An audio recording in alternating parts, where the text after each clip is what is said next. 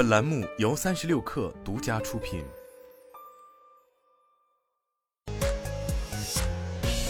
网络新商业领域全天最热消息，欢迎收听快讯不联播，我是金盛。预售不足一周，龙毛价格大跳水。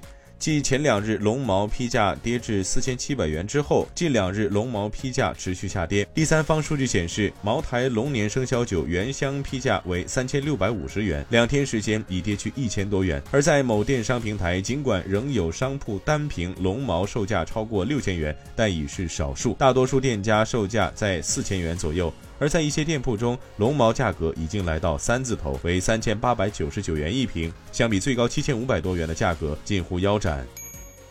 针对媒体报道罗永浩的系红线公司业务从 AR 转型大模型一事，该公司人士称报道不实，罗永浩仍专注于 AR 软硬件。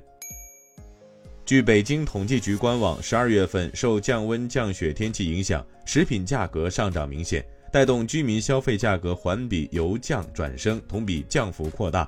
二零二三年全年，北京居民消费价格总水平比上年同期上涨百分之零点四。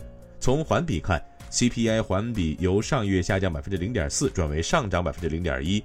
从同比看，CPI 同比下降百分之零点五，降幅比上月扩大零点二个百分点。海关统计显示，二零二三年中国自由贸易试验区数量已扩大至二十二个。合计进出口七点六七万亿元，增长百分之二点七，占进出口总值的百分之十八点四。海南自由贸易港年度进出口连续三年保持两位数增长。初步统计，二零二三年中国跨境电商进出口二点三八万亿元，增长百分之十五点六。三十六氪获悉，据特斯拉中国官网，Model 三换新版售价降至二十四点五九万元人民币，Model Y 售价降至二十五点八九万元人民币。